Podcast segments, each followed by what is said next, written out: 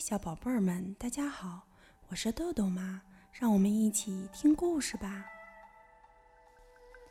今天我们要讲的故事是由童趣出版有限公司编译，人民邮电出版社出版。故事的名字叫做《家族新成员托比》。托比和胖绅士。托比是一个老式蒸汽机车，他又矮又胖。有排障器和侧板，看上去更像一个大木箱。他负责把农场和工厂的货物运到主线，然后由大火车送到伦敦。他有一节车厢，名叫亨利埃塔。亨利埃塔曾经很风光，所以现在他老抱怨乘客太少了。托比很喜欢亨利埃塔，去哪儿都带着他。不公平！当挤满乘客的公共汽车呼啸而过时，亨利埃塔嘟囔道：“从前，他装满了乘客，后面还拉着九节货车。可现在，他的肚子空空的，货车也只有三四节。公共汽车经常会发生交通事故，可这么多年，托比一次事故也没出过。但还是那些公共汽车更受欢迎。”就算人们来看托比，也是坐着汽车来。他们总是大惊小怪地叫着：“哇哦，他的样子好古怪！”这让托比非常恼火。有一天，一辆小汽车停在了托比旁边，车里走出一个小男孩、一个小女孩、两位太太和一位胖绅士。爷爷，快看这个奇怪的火车！小男孩喊道。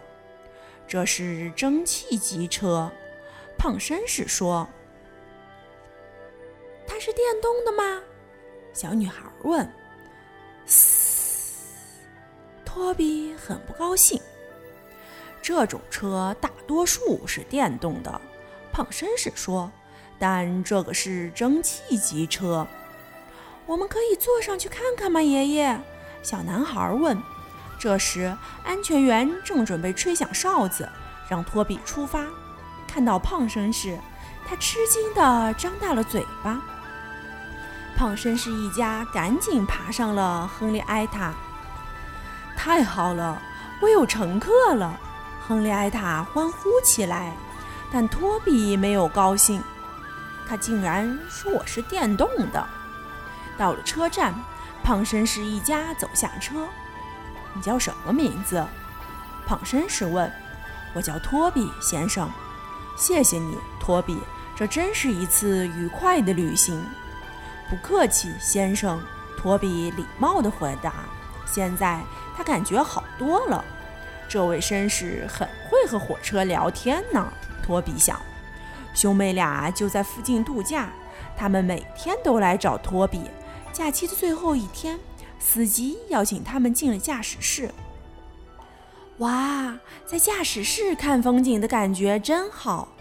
他们俩感叹着。兄妹俩离开时心里非常难过。滴滴嘟嘟，托比吹响汽笛，欢迎再来。我们会的。他们朝托比挥手大喊。几个月过去了，托比几乎没有什么货物可拉，更别说乘客了。今天是我们工作的最后一次。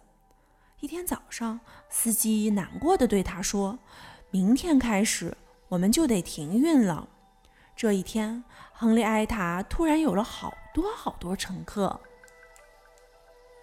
多的他都装不下，就连货车里都挤满了人。乘客们说说笑笑，大声唱歌，托比却非常难过。晚上，托比回到车库，没有人想要我，没有人需要我，他伤心地想。第二天一大早，砰的一声，车库的门打开了，司机和司炉兴奋地冲了进来，手里还挥舞着一张纸。托比，快醒醒！他们大声喊道：“胖总管来信了，我们念给你听。”胖总管是谁？他的信上写了什么？一起来看看吧。托马斯遇到麻烦了。托马斯的支线要横穿一段马路，每次到这儿，他总是非常小心，以免撞到路人。嘟嘟滴滴，托马斯一吹响汽笛，人们就会远离铁路。托马斯在慢慢往前开，火车们咔嗒咔嗒地跟在后面。一天清晨，路上没什么人，只有一位大个子警察坐在草地上，从靴子里往外抖小石子儿。托马斯喜欢警察，他有几个警察朋友，不久前刚退休。托马斯希望这位新警察也能成为他的好朋友。嘟嘟，托马斯吹响汽笛。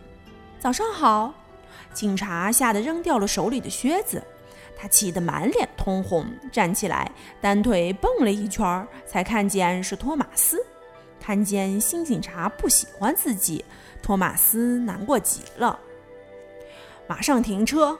警察气呼呼地说：“这里这么安静，你却突然跑到我后面大叫。”他捡起靴子，单脚朝托马斯跳过去。“对不起，先生。”托马斯说，“我只是想跟您打个招呼。”警察穿好靴子，指着托马斯问：“你的排障器呢？”“我没有排障器，先生。”“这可不行！”警察严厉地说。他又看了看托马斯的轮子，嗯，也没有侧板。他刷刷刷地在本子上写起来：“火车前面必须有排障器，必须用侧板挡住车轮。你什么都没有，非常危险。”我们在这条路上跑好几百次了，从来没有出过交通事故。托马斯的司机生气地大喊。警察在本子上写下又四个字：“不止一次。”胖总管正在一边吃早餐一边看报纸，这时管家敲门走了进来，打扰了，先生，有您的电话。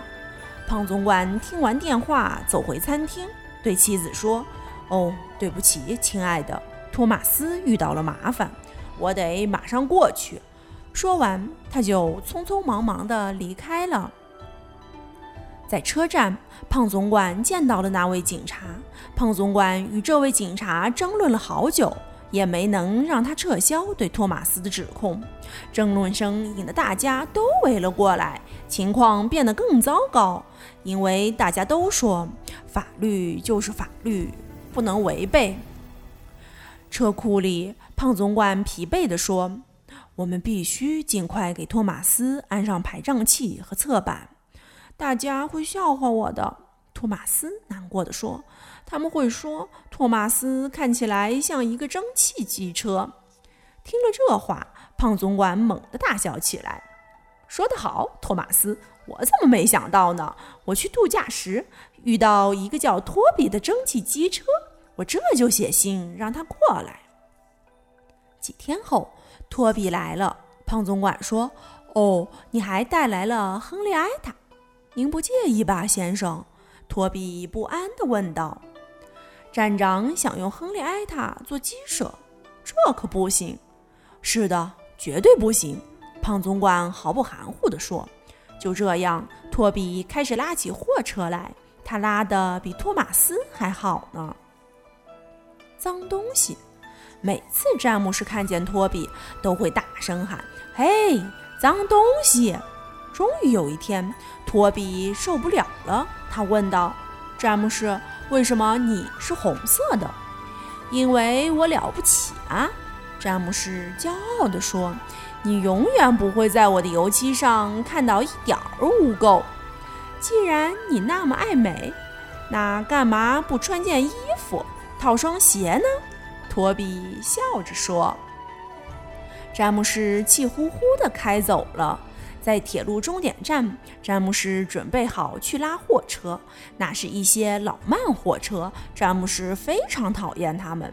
脏货车，脏东西，他不停地咕哝着。起初，货车们还算老实，可是詹姆斯一直撞他们，他们就下定决心要报复了。詹姆斯拉着货车开过高架桥，爬上了高登山顶。高登山又高又陡。火车到了这儿都会减慢速度。可是詹姆士光顾想着下次该怎么嘲笑托比，根本没有听到司机在喊：“詹姆士，慢点儿！”等詹姆士回过神儿的时候，已经晚了。下去吧！火车们用尽全力把詹姆士推下了山。我得停下！詹姆士呻吟着，可他根本停不下来。就这样，詹姆士拉着长长的货车，滚雷般冲过车站，一直冲进了堆货场。砰！咣当！乒乓！哗啦！一股黏糊糊的液体劈头盖脸地浇在了詹姆士的头上。原来他撞断了焦油货车。黑油全泼了出来。很快，托比和培西赶来帮忙。那个脏东西是什么？托比大声叫道：“那是詹姆士，你看不出来吗？”裴西说：“是詹姆士的形状。”托比说：“可詹姆士是亮闪闪的呀，你永远不会在他的油漆上看到一丁点儿污垢。”詹姆士赶紧闭上眼睛，假装没有听到托比的话。托比和培西清理了被撞坏的货车，又把詹姆士送回了家。干得好，胖总管说：“托比，我要奖励你一套新衣服，巧克力色加上蓝色的边儿。”太好了，以后再也不会有人叫我脏东西了。谢谢您，先生。托比开心的锅炉噗噗直冒泡。凯德雷太太的圣诞节，圣诞节快到了。安妮和克拉贝尔装满了乘客和大包小包的圣诞礼物。哦，太沉了，太沉了！他们喘着气说：“托马斯，看看前面的小山，我能爬上去吗？”突然，他看见路旁小屋的窗户里。有人正挥舞着一块大大的手帕，为他加油鼓劲儿。我一定行！他用尽全力，终于翻过了小山。朝你挥手帕的是凯德雷太太。司机说：“他身体不好，必须整天待在床上。”哦，好可怜！托马斯说：“我真为他感到难过。”圣诞节临近，托马斯和托比的车厢更重了。不过，一看到凯德雷太太，他们就不觉得累了。可是天却下起雨来，下了一天又一天。嘿，快看！一天，托马斯的斯卢突然大叫起来。司机走到窗边，他看到一件大大的红色睡衣从小屋的窗口垂了下来。凯德雷太太可能需要帮助。司机一边说。一边拉上刹车，让托马斯停了下来。司机对安全员说：“去问问车上有没有医生，如果有，请他去看看凯德雷太太。”过了一会儿，两名乘客下了火车，顶着雨朝小屋跑去。斯鲁也下了车，去检查前面的轨道上是否有障碍物。不一会儿，他就跑了回来：“快来看看，咱们没法过山了。”他对司机大喊道：“哦，我的天哪！”司机叫了起来：“我得去谢谢凯德雷太太。”小屋里，凯德雷太太急切地问司机：“您看见红睡衣了吗？